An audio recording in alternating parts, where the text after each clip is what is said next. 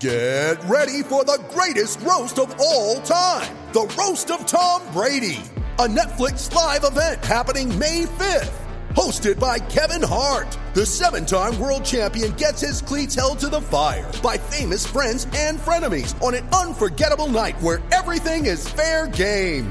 Tune in on May 5th at 5 p.m. Pacific time for the Roast of Tom Brady, live only on Netflix.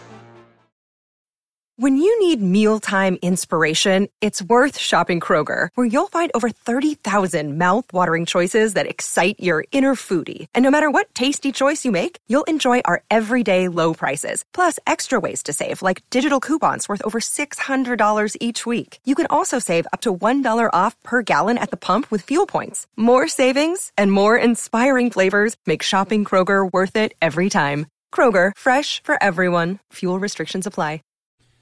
Hello and welcome into another episode of Matt and Judd's Hockey Adventure. I am Matthew Coller along with Judd Zulgad. Judd, July 1st is here and players are signing everywhere and teams are giving out horrendous contracts to stay at home defensemen in their 30s. It's that time of year again. Happy Canada Day, first of all, Matthew Coller. Oh, Happy you. Canada Day. Thank you. I uh, will have some Tim Hortons to celebrate. You guys have Tim Hortons around here, don't Tim you? Tim Hortons recently actually came into the market within the last six months, and the coffee is top notch. In fact, I buy it by the by the uh, box now. It's so good. And if you're interested in sponsoring our podcast, Tim Hortons, please contact us at.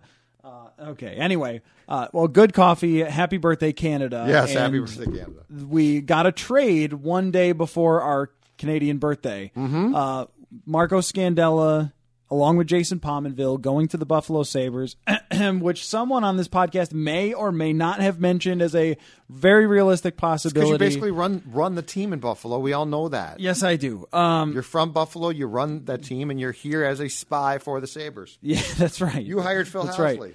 Uh, well, I will say that uh, I did get a phone call from someone in Buffalo that we go. asked my opinion on Marco Scandella, but I doubt that it played a huge Oh, role. yeah, don't now, don't the, uh, underplay it now.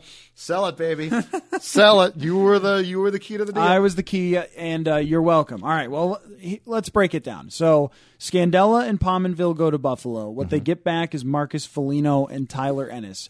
I can give you that side of things. So, let me ask you then to tell me what you think of Scandella and Pominville going to Buffalo. Well, I, I applauded uh, Chuck Fletcher the last few weeks for not trading Scandella because he, he had a surplus of defensemen and had to dump cap room. And basically, I'm sure teams that, that he called knew exactly that. And so if, if he had said, you know what, I'll basically send you Scandella for a couple draft picks, I would not have been a fan.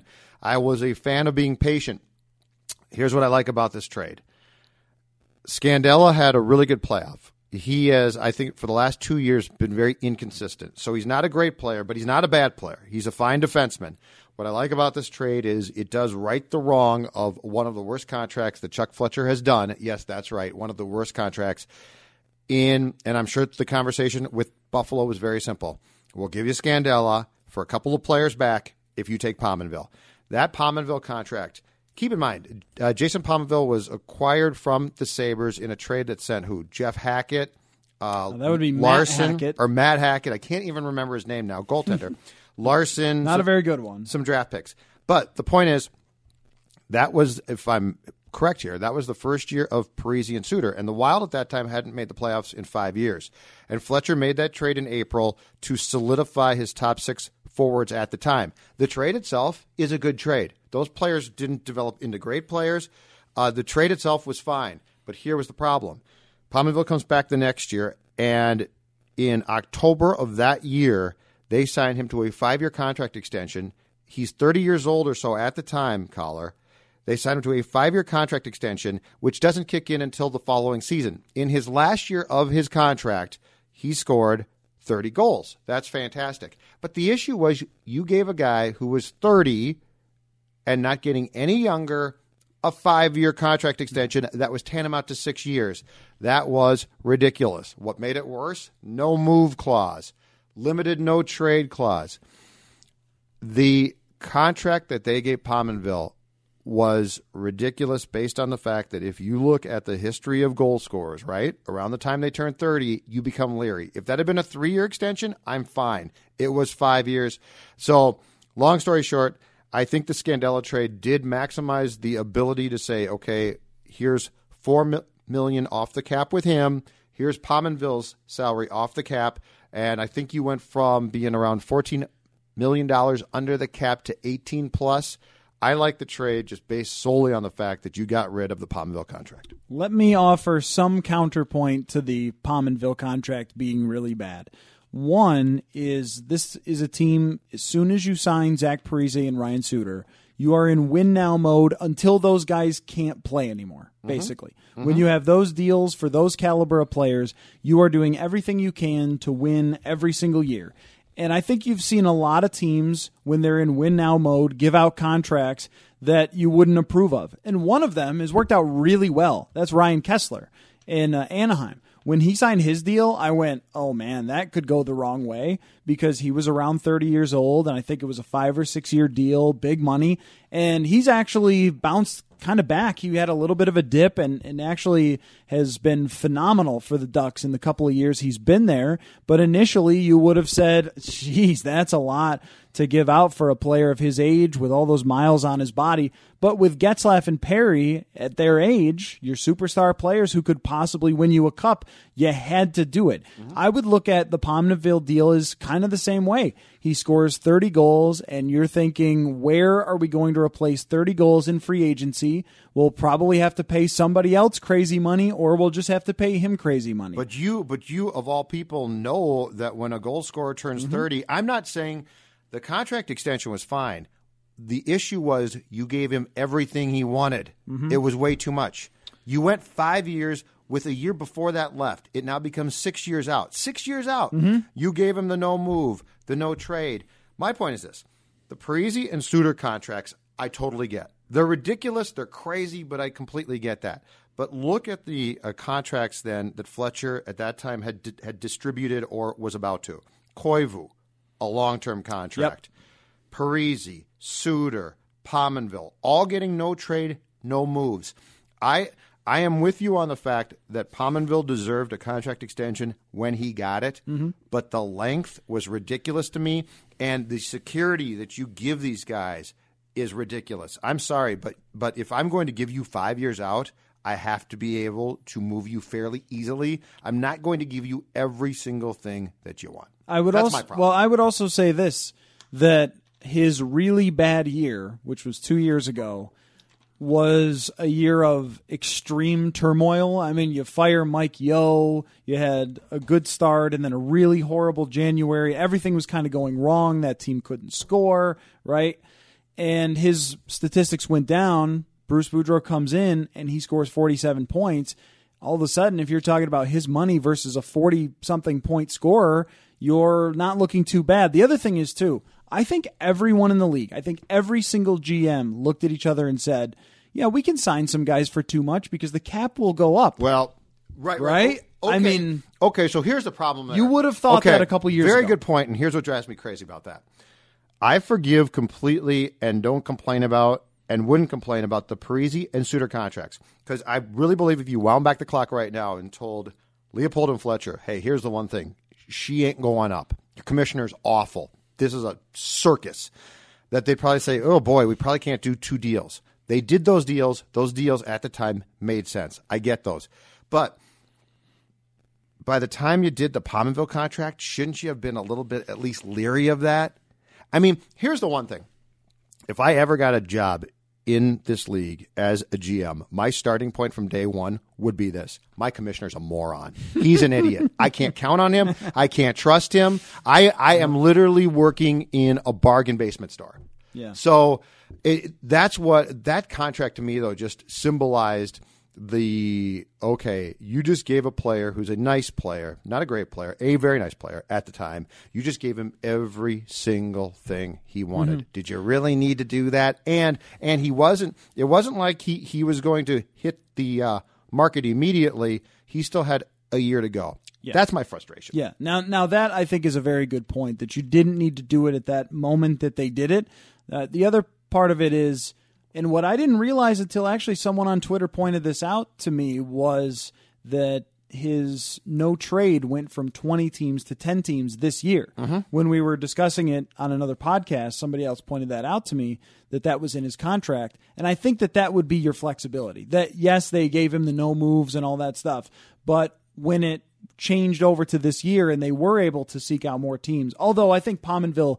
Knowing that his wife is from Buffalo, I believe, and think he also live there, right? lives there in the the offseason, yeah, I think that's the case, yeah. Which Buffalo in the summer is very much like Minnesota in the summer. It's nice, uh, nice weather and stuff. So I could see why you'd And in uh, wintertime, be okay with. how's Buffalo? Uh, not great, not great. But Uh, anyway, I think the different trade- than Minnesota. I think the, the More tr-. I think the trade from the Wild standpoint is Scandell's a nice player. He was going to be moved, but you were very happy that you could include Pominville, and that was the Mm-hmm. key. The key to that deal being done was Jason Pominville. Yes, because it's very unlikely that he will have as good of a season. I mean, if you think about his age, he should have been dipping anyway over the last few years and kind of did. Sure. To have a bounce back like that, there's only so much you could expect after this. It's kind of like with uh, Shane Doan, where he had that big 27 goal season two years ago, and Are you tell? Wait, wait. Are you telling me an aging player coming off a bad year who pops back up might go back down ag- again? Who comes to mind there? Uh, perhaps um, Eric Staal. yes, Eric Staal as well. For Another sure. dangerous assumption that he is going to uh, r- remain as good this coming season as he was last year. I completely agree uh, with that, which is, I guess, why give, letting Erik Haula go. You had to let somebody go at that point. Sure. That's a little frustrating because if Eric Staal does struggle, Haula was not at Eric Staal's level. He's not a 60 point player, but he could move up and down the lineup if there were some struggles there. But uh, anyway, so from the Buffalo end, from the Buffalo end, I can tell you this that I talked to a scout yesterday about Marcus Foligno. you insided. I did. And he said that his scouting report on Marcus Foligno basically said the poster boy for inconsistency. and I can attest to that as well, that throughout Marcus Foligno's career, there have been times where you thought this guy was going to be very similar to Milan Lucic in his prime. Like a big time scorer, 20, 25 goals, add another 15, 20 assists Bruiser. he's a physical player when he plays at his physical best and it's very hard to do that for 82 games but when he plays at his most physically intimidating he is a powerhouse and fighting is irrelevant now but very few people in the league want to fight Marcus Foligno I mean he is a if you go and, and just look not that I endorse fighting, uh, especially with what a lot of guys went through after their careers who were fighters. But from the physical standpoint, uh, he can be a dominant and intimidating player at times. There can also be 20, 30 games in a row where that does not happen a single time. He can get to the net and score sometimes, but his shot rate is extremely low. That if he's not scoring right in front of the net, he's really not getting shots on goal or making anyone concerned about him offensively. So there will be these stretches where, or games where he will be a dominant player and maybe even win the game all by himself. He's so good. And there will be a lot of other times What where happens? you just don't notice him.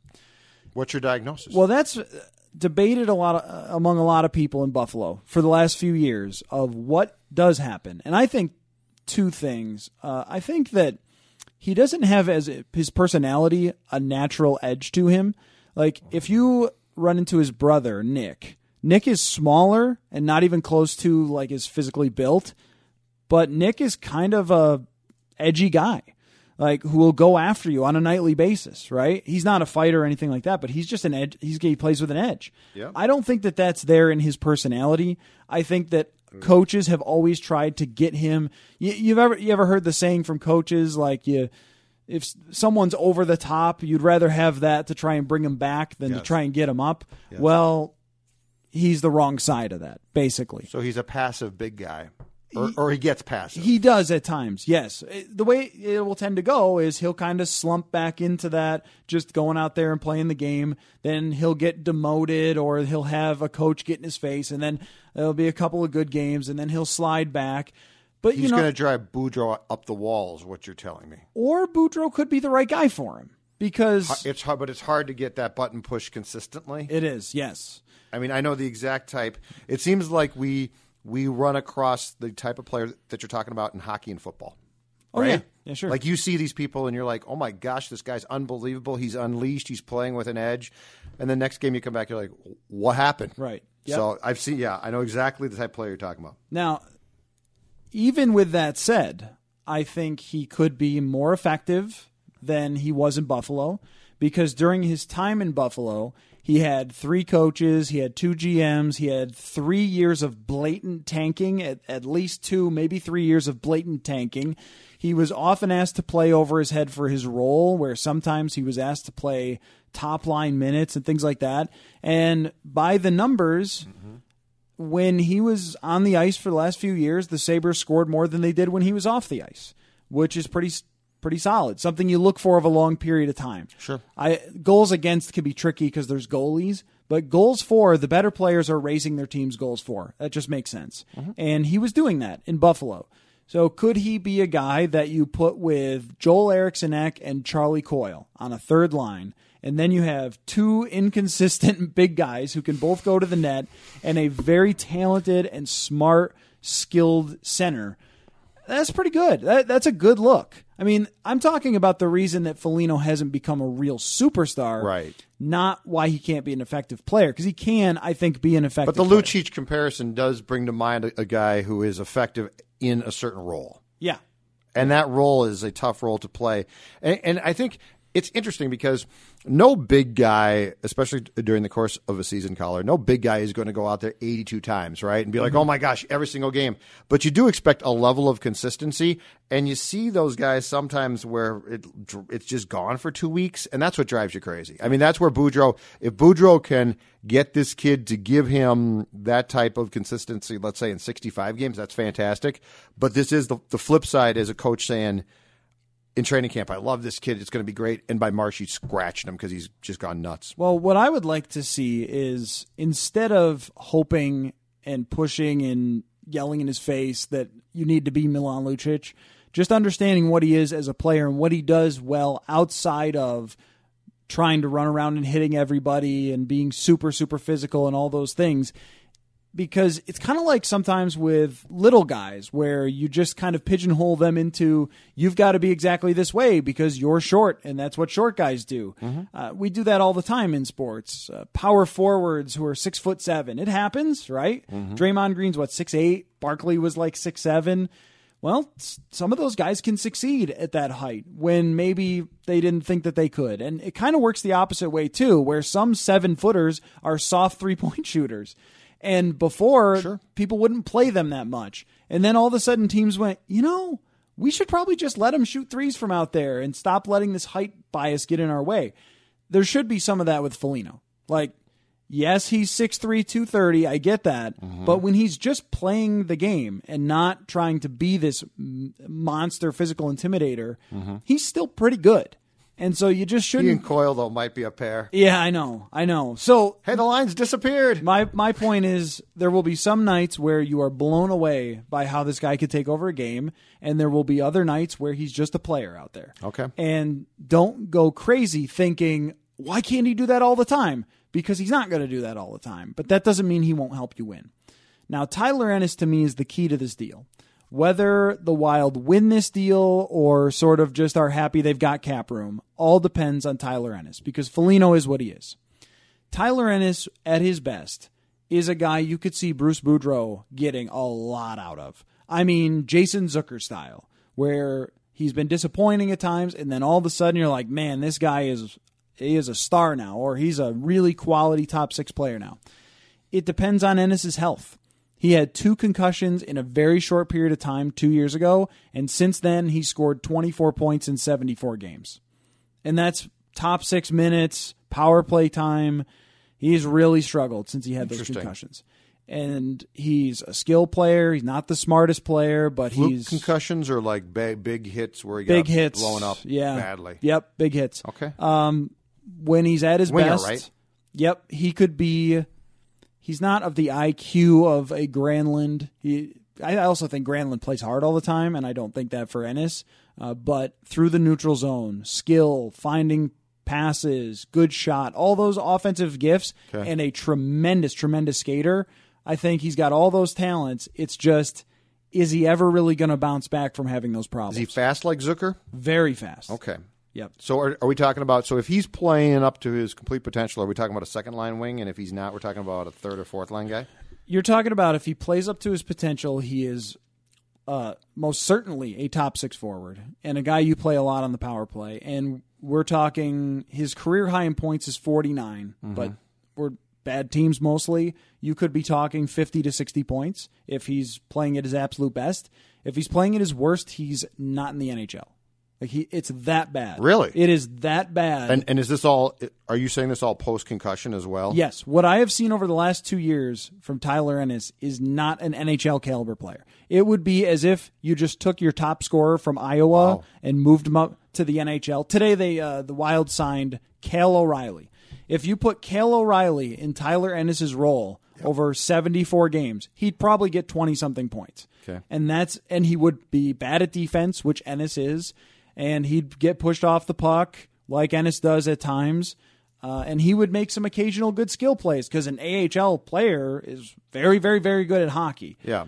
But that's why they're in the AHL because they would Grayovac only score last year, yeah, instance. yeah, yeah. Got bounces up But but. Grayovac is more of a grinder. An AA, you know this. There's a lot of AHL skill players that will light up the So AHL. Are you saying? So you're you're talking about uh, the uh, baseball equivalent of a quad A player, is what he is over the last two years? Yes. and this is. Do you attribute that directly to the concussions as Yes, well? I do. Yeah. So that this is not a guy who who you overvalued and were just wrong on. This is a guy who got hurt twice in a short period of time Mm-hmm. and, and has not been the same since. because he proved it over a four year span that he Sure. can be a top six forward. He scored in the shortened season 34 points in 48 games. Okay.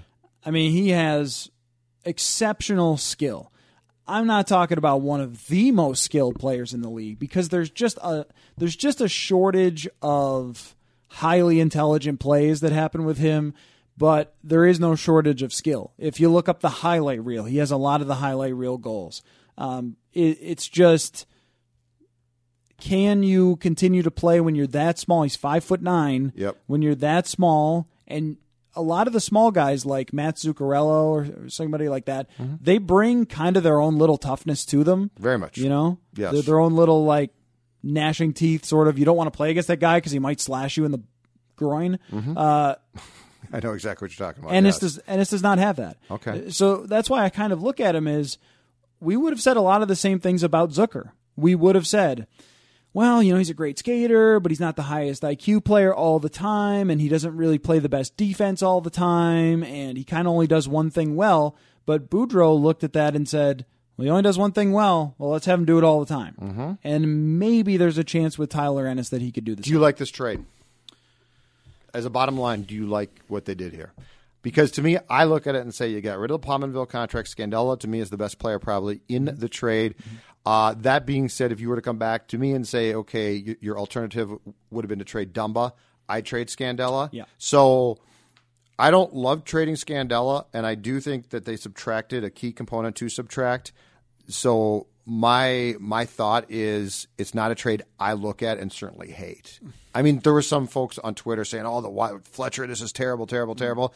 I look at it as you were going to make a move, but this will will go back to a bigger conversation of ours, which is you're also in a very precarious contractual position. Yeah, and that, and that's what I get into as well because player for player, you lost by a lot here, I think. But getting the cap room back and then the potential of the two players that because it's been so tumultuous in Buffalo, I mean, it's been one of the most disastrous franchises over the last five years. Still, they come out with Jack Eichel, which is what happens a lot when you're a super disaster. But having to fire a GM that you just hired not too long ago, and having to fire uh, two, three coaches, I mean, you're you're talking about a really messy situation. And I think if you look at someone like Justin Schultz, for example, he was in Edmonton when they were a mess and he got the brunt of criticism. He's a bust. It's not going to work out. He's too soft. He's bad defensively.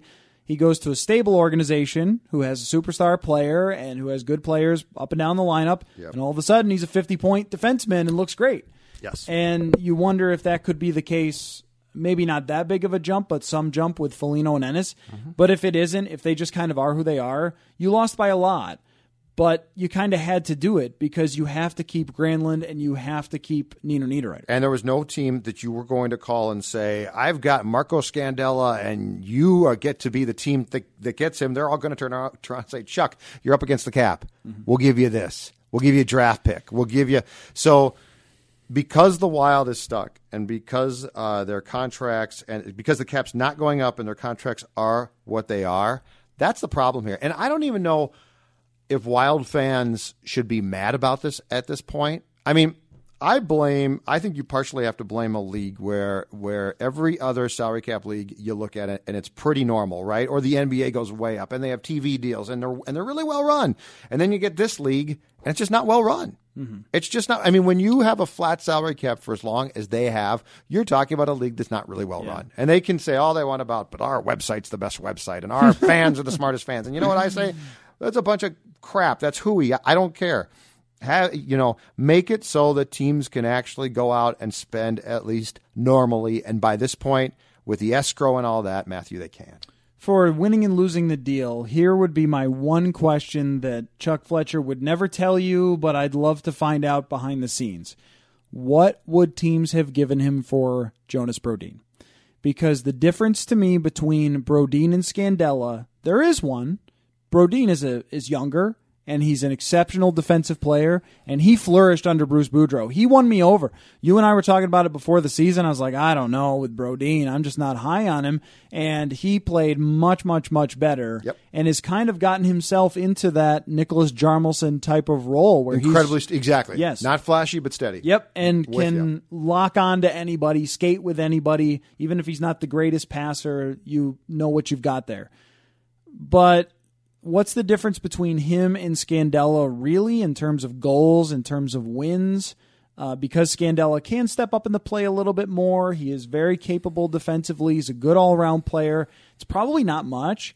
So if there was a huge difference, and there is the age factor too, I understand that. Yep. But if there was a huge difference in offers, Yep. if you could have instead got, knowing how Montreal is and how beef-headed they are, Alex Galchenyuk. But they wanted Scandella because he's from there. yeah, which is typical right, they- Montreal. yes, it is typical We- Montreal. we need to bring but, a Hab home. But this is what we don't know. I'm not saying they could have gotten Alex Let me- Galchenyuk for Brodin. I'm saying what were those offers? Because Yeah. if those offers were way better and you could bu- find any player to sort of build around up front, Sure. as opposed to just two guys who have kind of struggled over the last few years, then I would have said I'll- I'd rather keep Scandella and get your Galchenyuk. But I don't know that that's Let me the float offer. this idea. I don't know if that's realistic. Let me float this idea past you.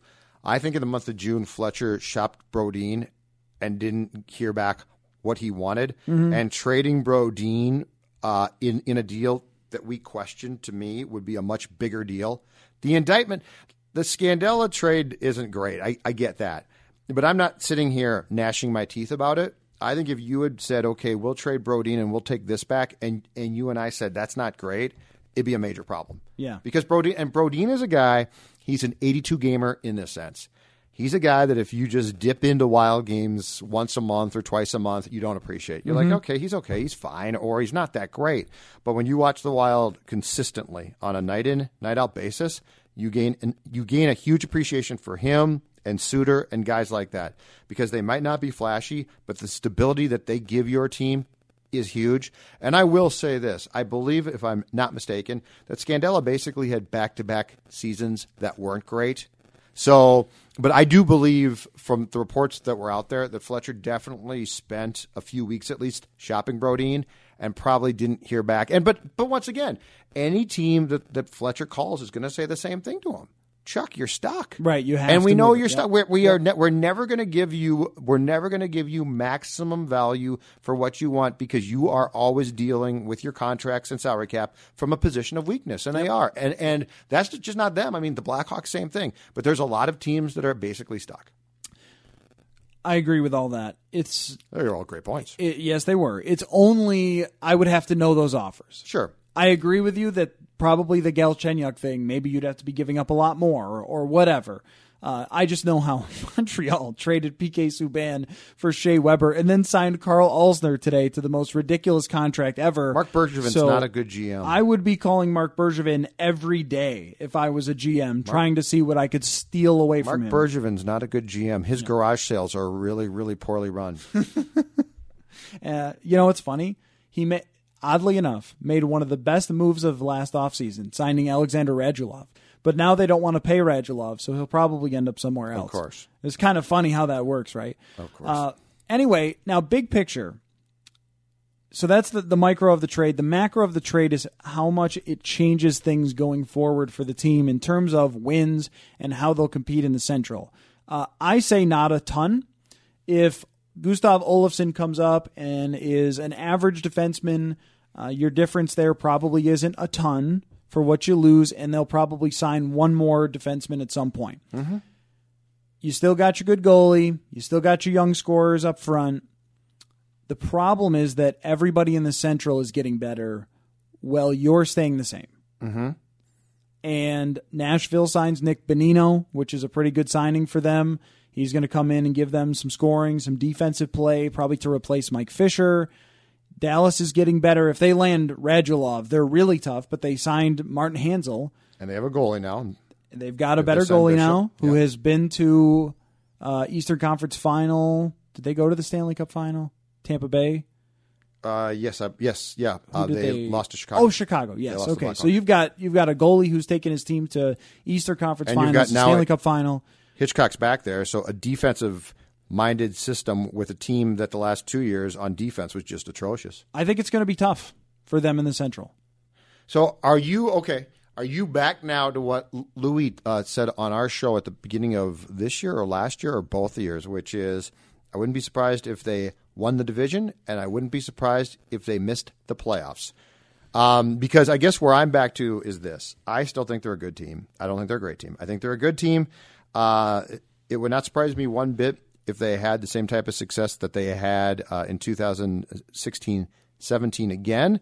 It also would not surprise me one bit if they scuffle for a pl- for a playoff spot th- this coming year. I mean, I just don't I don't see this trade certainly as uh, as changing a, a huge dynamic of this team. And I guess my one question is this: When does this next sort of core group of young players start to emerge and come up? Because I'm curious about them. I like them.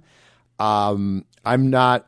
I'm very hesitant, Coller, to say that they are going to save the day because I think we thought that too much with this last group of young guys.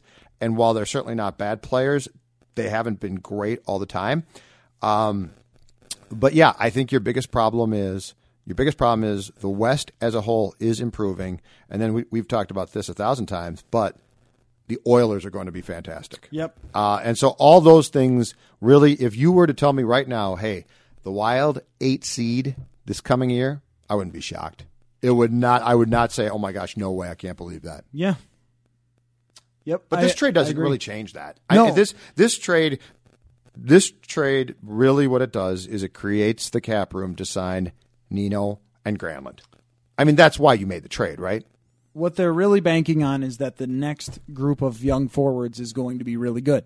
And they might be. and they might be if you don't find a uh, Sidney Crosby, Connor McDavid, Jack Eichel, Patrik Laine type level player there. Or, you know, I mean, Zach Parise wasn't a number one overall pick, so every once in a while that does happen. But if you don't find one of those players there, you're probably talking about a lot of seasons that are first or second round outs because, as we've seen over and over and over and over again, and it, and it really is kind of so when I was in Buffalo, I'll give you an example of how this conversation feels to me. All this goes back to Buffalo, by the way. When I was in Buffalo, Tell me a story about Buffalo, Matt. everyone thought that um, as long as Ralph Wilson owned the team, they were going to be a wreck. And so every Bills conversation would end. It was like the gavel being slammed down with someone saying, well, none of this matters because as long as that guy owns the team, they're a wreck. Sure. And, and it was true. I mean, he wouldn't spend. He let free agents go. Minnesota benefited a lot. But Pat Williams and uh, Antoine Winfield yep. both landing here because they didn't want to spend. Ruben Brown left, and a, bun- a bunch of different guys who were really good uh, ended up leaving the team. I feel the same way about the Wild by making this point about McDavid or Crosby or whomever is if you go through every Stanley Cup winner, they've got that guy. They have a guy who was drafted in the top 3. Is there any Stanley Cup winner over the last I don't know how many years? It probably have to go back to Detroit. And they had Datsyuk, and that's the luckiest thing ever. The back to backs in 97, 98, you mean? Uh, With but Detroit? even when they beat Pittsburgh. Okay. I think that's the last one you could go to where they didn't have a top three pick megastar who carried them. Doughty in LA, Kane and Toews both, Sidney Crosby. These are the guys who win, and that's what makes it really tough with this wild team. Mm-hmm.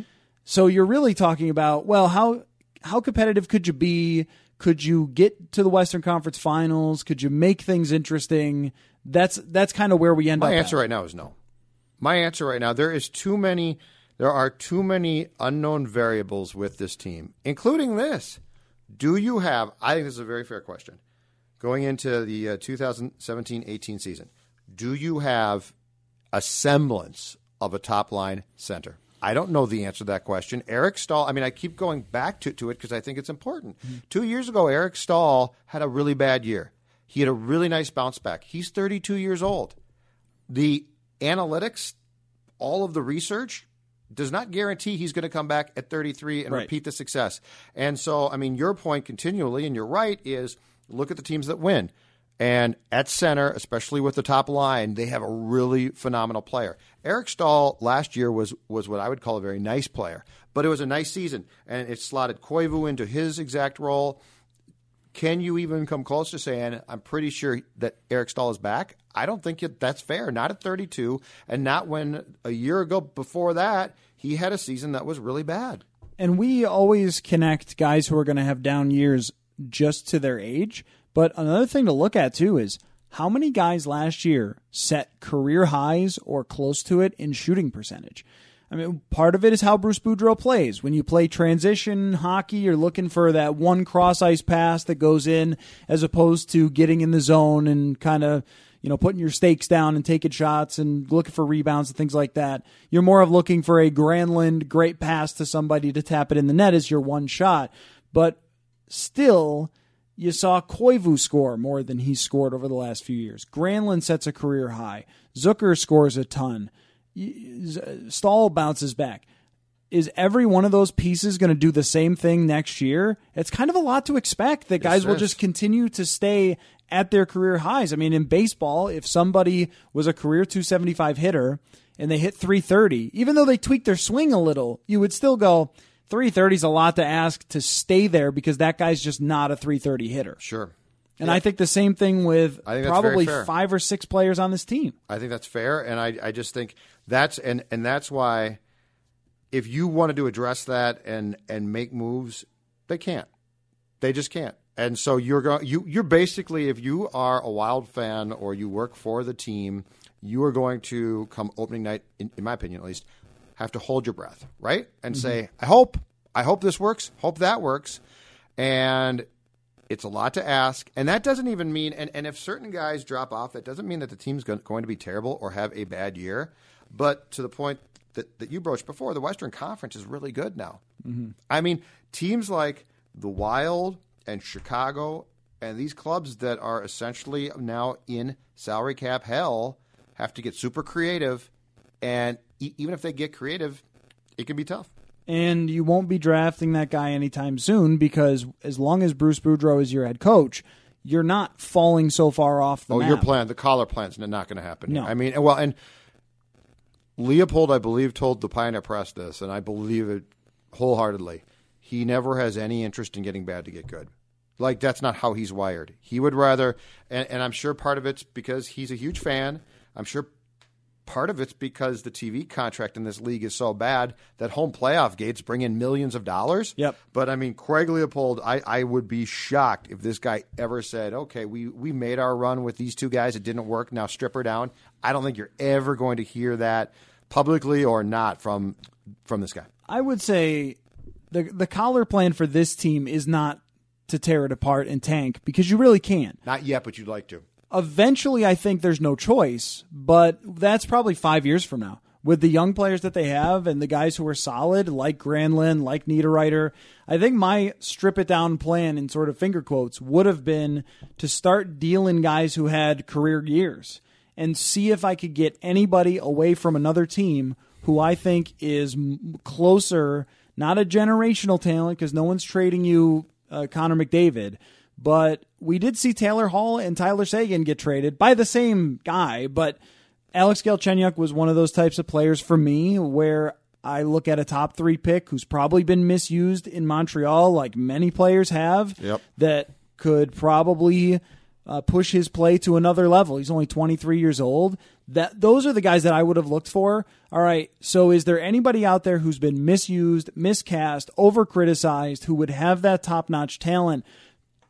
I don't know how you get those guys other than good luck when Peter Chiarelli just says, you know what, Tyler Seguin drinks too much at age 19, Well, so I'm just going to trade him. second. The beautiful thing about this league is you can you can look around this league and you can find I think probably five to seven GMs who are idiots, right? Yes, correct. Because you can look because you can look to Montreal lots of times. Yep. Uh, you can look to Edmonton, although I hesitate to be too tough there because they're they're good. And Chiarelli did have success at one time in Boston, despite the fact that he made some trades that to this day I still don't understand. Heck, most recently you, you can look to Florida, where Dale Tallon's back in power and exposing really good players in the expansion draft.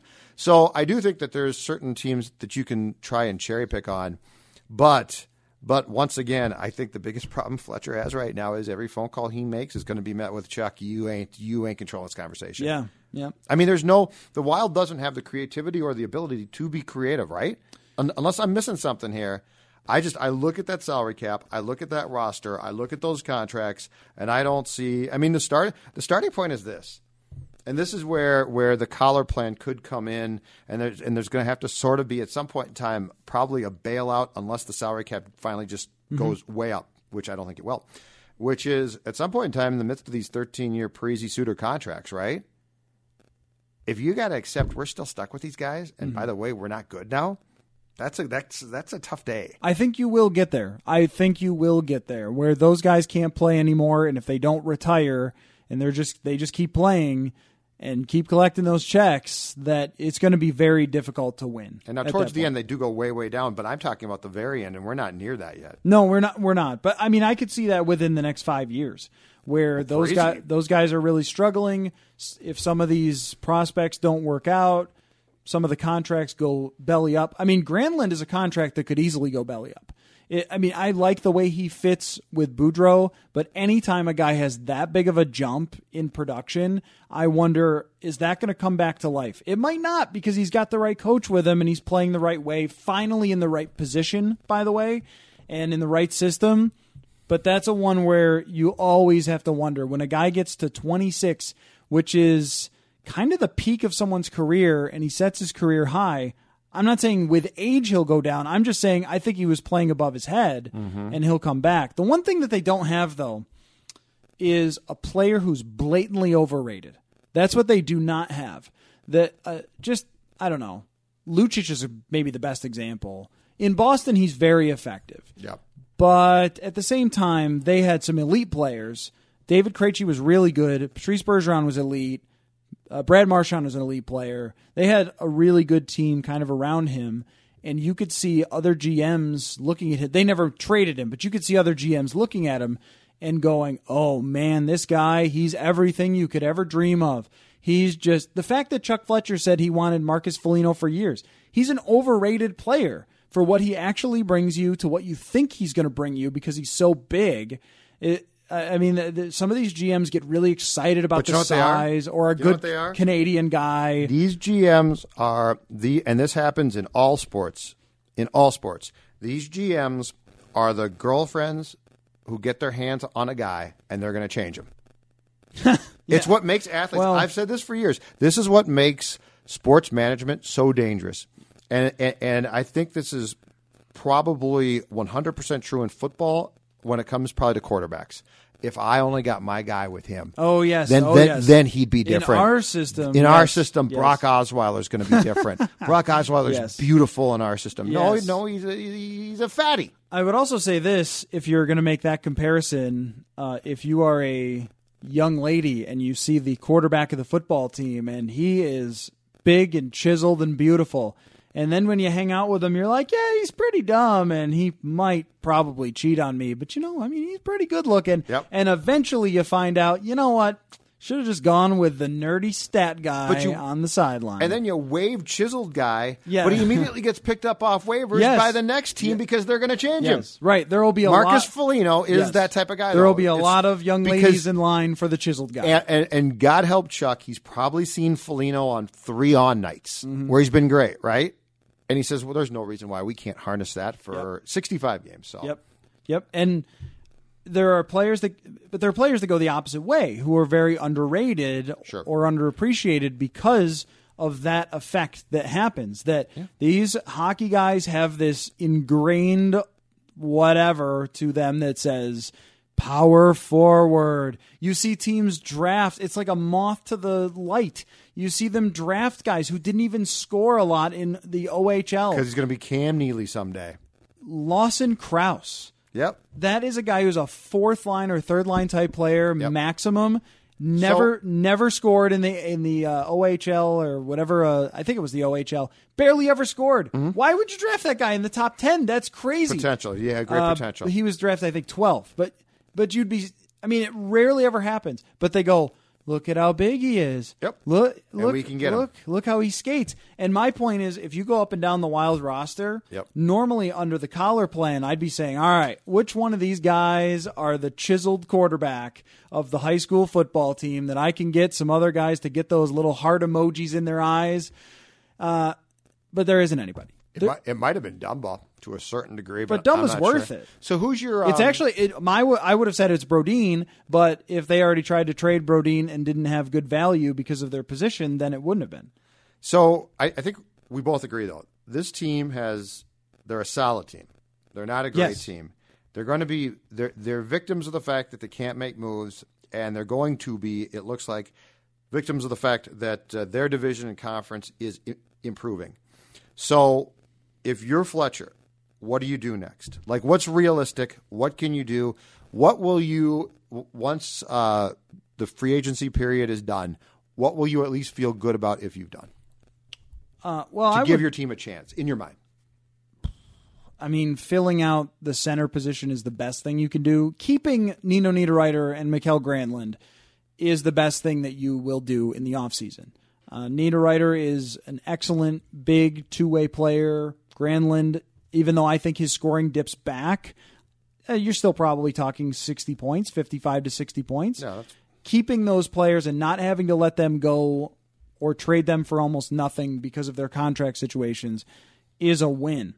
The one thing I would say for if there is any reason to believe that there are chances uh, for the Wild, it's that, well, I mean, when you look around, a team that was one of the last teams into the playoffs ended up in the Stanley Cup final playing against the Pittsburgh Penguins. Sure.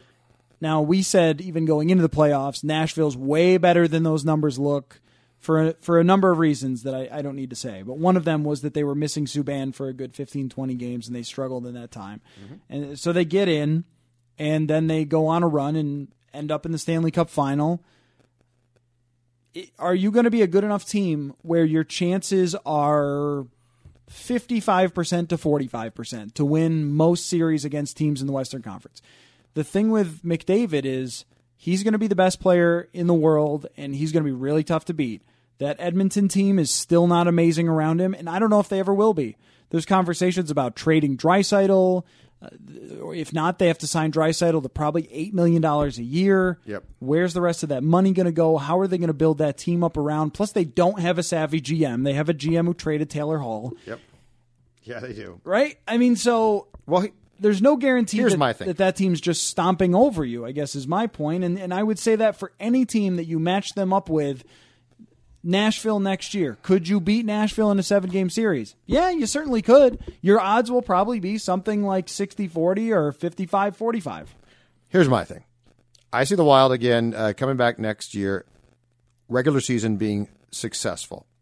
Now that might not be enough to be a top two seed, or or I mean they they, they had what a franchise high, I think 106 points this past year. Fall short of that possibly. That's fine. I think this is a playoff team. I think I'm not sure, but I think they are. I think they get back to the playoffs. And this this next thing that I'm going to say might drive you crazy, but here's my feeling. If I look at this roster and I say, okay, start the playoffs next April with basically this this same roster, which they will. Do I think that this team has the ability, the talent, intestinal fortitude, uh, intangibles to make a playoff run? My answer is absolutely not. I don't see it. I don't see it because I do. No matter how much we want to pin the Wild's loss in the first round to the Blues this year on goaltending or lack of luck or this or that, as a guy who's watched the sport, I saw a lot of things that this team didn't have the ability to do, mm-hmm. which is what wins you playoff series. I, I, I understand that non-hockey fan gets driven crazy by by the fact that the sport to them seems random, and that I say I say it's a big deal to me that in Game One against the Blues you didn't get to the net, which you didn't, and you really didn't for most of, of that series. But to me, that's a big deal. So, do I see a team that if you put them up against the Preds in a seven-game series has the ability to beat them in on on the level of talent, on the level of intestinal fortitude, on the level of you've got those intangibles? My answer is you don't have enough. Well, that's one of the things when you're looking and thinking about the odds.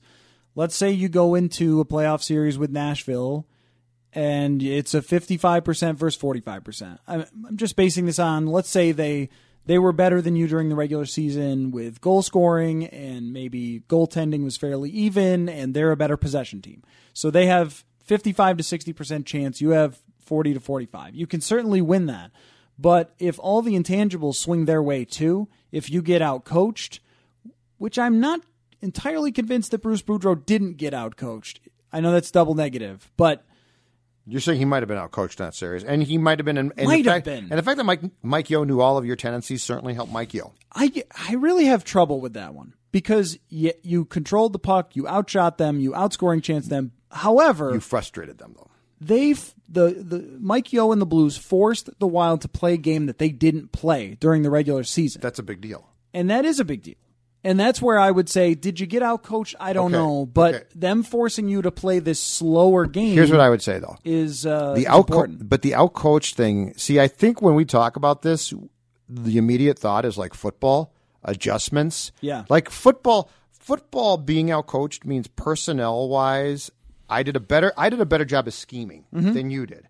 And I think when we say outcoached in this country, that's how we think of it. In hockey, that can be true. I mean, your style definitely is a big deal. But when Mike Yeo knows everything that frustrates your players, mm-hmm. and you, I, the phrase "take away their will" is real, and the Wild's a team that has a lot of guys whose will can go really quickly. Mm-hmm.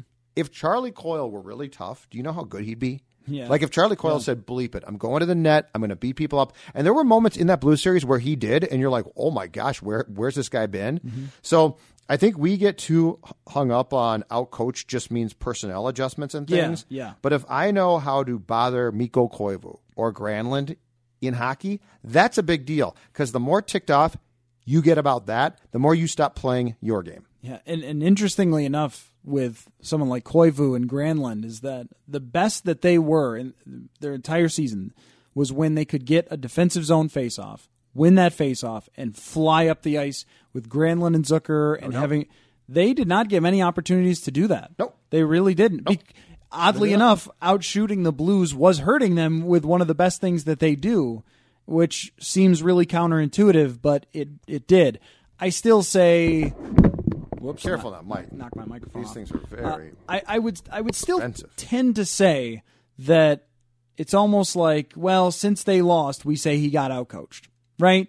Yeah. Because if well, they and I'm not sure he did. I, I just think it's an interesting thing to throw out there because you yeah. didn't hear it that much because it was almost taboo to say that. Well, and also it it doesn't quite make logical sense when you outplay them by the shot counter, the scoring chances, everything else by so much. It's really hard to say well, you know, you got out coached, even though you dominated every area of the game that would normally win you games. Mm-hmm.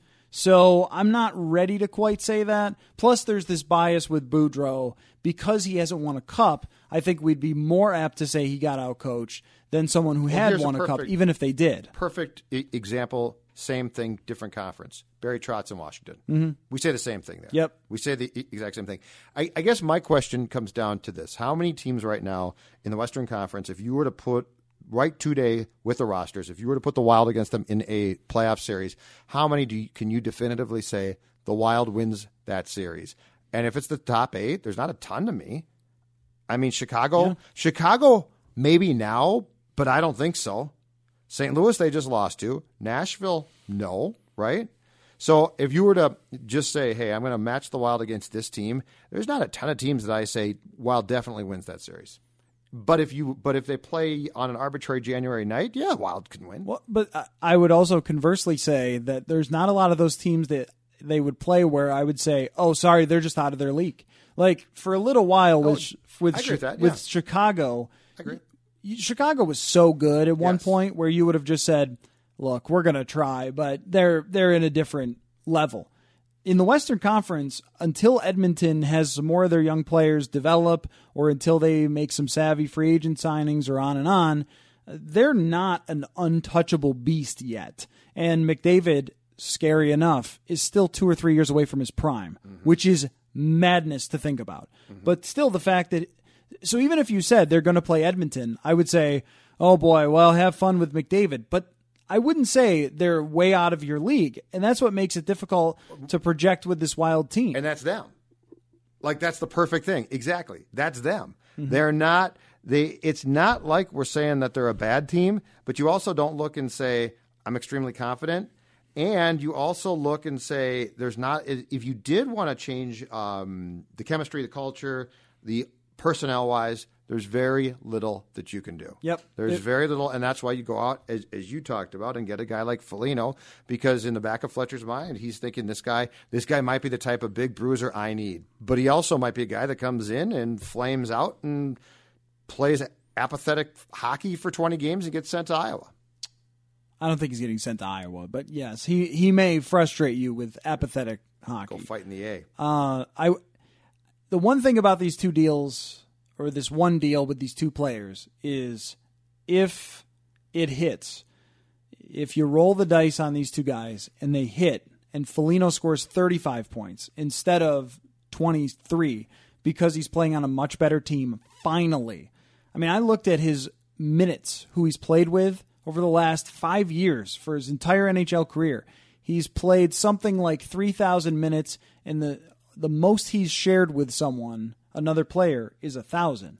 So that means he's been bouncing all over the place, two thirds of the time, all over with different lines and everything else. Sure.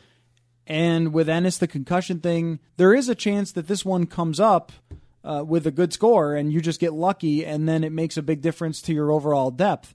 Usually the teams with the elite players win, but you would have at least you'd feel like if everything clicks again, you will have a 50% chance to beat a lot of these teams. But that's the best I can But really the key do. words that you just said, in my opinion, are if and hope. Yep. Uh huh. if this happens, and I hope that happens. Yep. That's the that is this franchise right now in a nutshell, which is yeah, you say if this happens, and I hope this can happen, but at- the end of this conversation, you're not entirely sure that these things are going to to ha- happen. And worst case, worst case, guys do start to fall off again.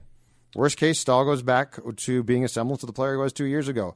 Zucker drops off again. So, yeah, it's uh, it's tough, but n- no one should be all that shocked if things are good, and they shouldn't be shocked if things go backwards a little bit. let me ha- let you have the final word on one other signing that's happened today, which is Kevin Shattenkirk goes to the Rangers. I just saw that. Um, not surprised, and I'm willing to bet he got sick money. I'm willing to bet he got ridiculous money. Is that correct? Have, have they reported the terms yet? not I, I did. I just yet. saw. I just saw a story on a TSN saying that he was willing to go there for less. I think the Devils or a club might have been offering more.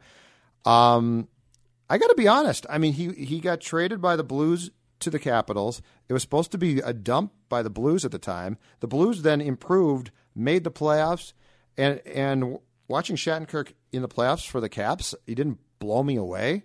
So it's just in every sport, it amazes me now Matthew, the amount these guys get. I mean, every free agent day, you say to yourself, this day is going to be fun and maybe teams won't spend ridiculously. And every time free agency starts in hockey and basketball, for instance, they just spend like drunken sailors. This was Our our guy most. Sam Gagne got a Yeah, big contract. he did, yeah. I mean, he was he once again. That's a conversation that we had last week on this very podcast, tying him potentially to the Wild. And you're like, he'd do this and that a little bit. I he was one of the first guys I saw sign this morning Mm-hmm. after free agency began. Yep. If you, uh, it's funny because he, I think, was on a PTO last year, and then he made like six hundred thousand dollars, six hundred fifty thousand, and then now he's got a, a bigger deal with Vancouver. So, all right. Well, I didn't uh, mean to depress you. I'm really yeah, sorry about yeah, yeah. No, no, this was our this was our uh, most significant in terms of time, Matt and Judd's Did we go for a while? Yes, we well, did. if you stayed to the end, thank you very much. it We was purple podcast ish in its uh, in its length. Okay, we'll catch you next time. Bye.